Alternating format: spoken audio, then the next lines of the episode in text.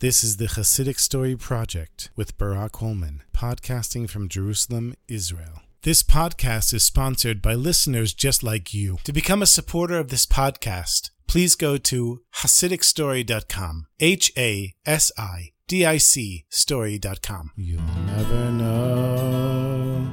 You'll never know.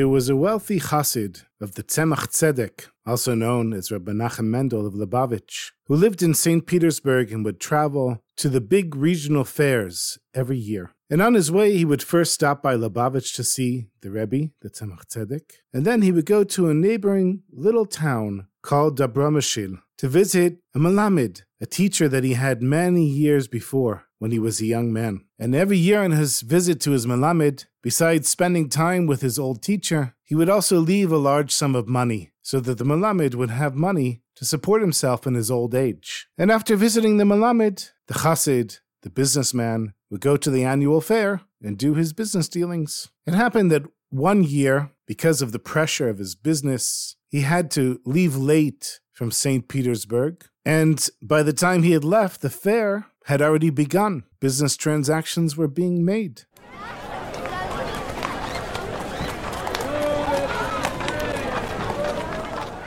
But it was his custom every year to go to Lubavitch and visit the Tzemach Tzedek, and even though he was late for the fair, he certainly wasn't going to give up on his chance to visit the Rebbe. And he thought to himself, well, I'm going to go to the Rebbe and I'm going to go to the fair, but maybe the Melamed, I can see him another time. And so when the Chassid reached Lubavitch and met with the Tzemach Tzedek, he asked the Rebbe, what does the Rebbe think he should do? Should he go straight to the fair, or should he go to the Melamed like he does every year, and then to the fair? And he said to the Rebbe, and of course you understand that I'm running very late, and I might miss out on all the really good deals at the fair. So the Tzemach Tzedek thought for a second, and then he said to the Chassid, Since it is a long-standing custom that you visit the Melamed every year, I suggest that you not change it. Meaning, that the chassid would go to the Melamed and then to the fair. And so, being a chassid, of course, if the Rebbe says to go, he gets on his horses and he goes.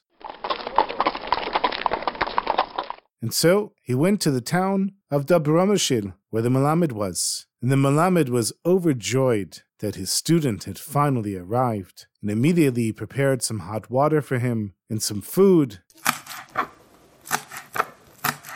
because the Melamed had been waiting a long time for the yearly visit from his student. And the Chassid, he said to the Melamed, you know, I'm in a rush. I'm running late. The fair already started. I already went to the Tzemach Tzedek. So I'm not going to stay here for so long. You don't have to make any food for me. You don't have to go out of your way or anything like that. I just came for a short visit. He said, Here's the money that I leave you every year, and it's great to see you. And the Melamed said, You know, it's time to daven mincha, and the sun is setting, so why don't we daven mincha? And so they daven mincha. And when they got back home from Mincha, the sky was clouded and it started raining, and then a little bit of rain turned into a downpour.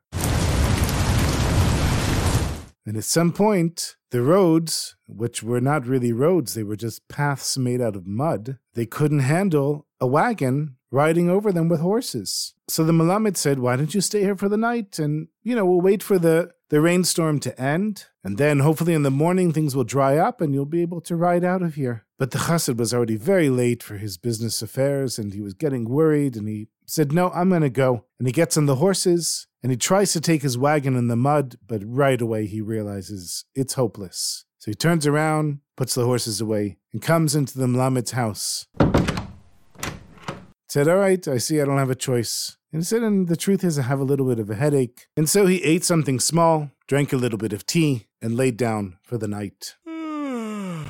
And when he woke up in the morning, he realized that he had a very high fever and that he was actually very sick. The only problem was, in this little town, there was no doctor because there weren't enough people there. So quickly, the Melamed sent for a doctor to come from a nearby town, and the Chassid told the Melamed to send a telegram to the Rebbe asking that he daven for a shlema, for a full recovery, and a telegram to his family in St. Petersburg explaining what's going on, and that maybe his wife or some of his kids could come and help him recover, help take care of him. And so he laid there in the bed of the Melamed who happily took care of his young student. And this went on for eight long weeks. For two months, the Chassid was in the Melamed's house, doctors coming, family members coming, word from the Rebbe coming, course, that the Rebbe was davening for him. And after eight weeks, of course, the fair was over, but he was healthy again. And it turned out that he had typhus. And typhus was enough to kill somebody. And there weren't the medications that we have today, so it was really a matter of life and death. But somehow, he pulled through. So after eight weeks, he was finally healthy enough to make it back to Lubavitch, to the Rebbe, to the Tzemach Tzedek. And as soon as he arrived, he went to the Rebbe and he said, Rebbe, I don't understand. You sent me to my Melamed, and I missed the fair,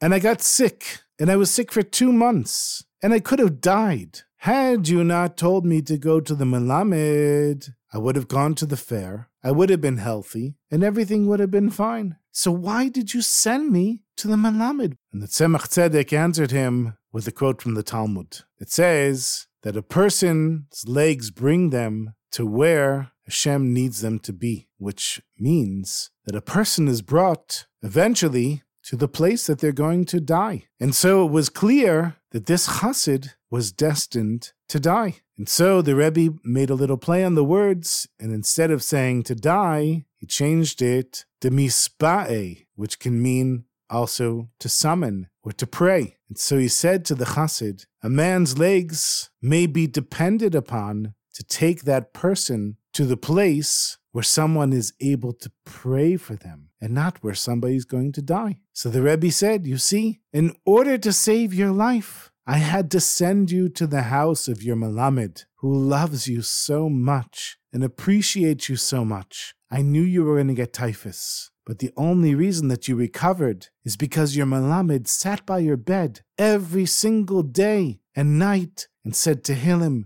and davened and said to Hashem, Hashem, do you know this man? Do you know what he's done for me? Besides being such a good student, he supports me in my old age, just like you haven't forsaken me, Hashem. Please don't forsake this man. And it's in the merit of your Melamed that you're still alive today. So you should thank me for sending you to him and thank him for saving your life i am la, lie, la, lie, la, lie, la, lie, la, lie, la, lie.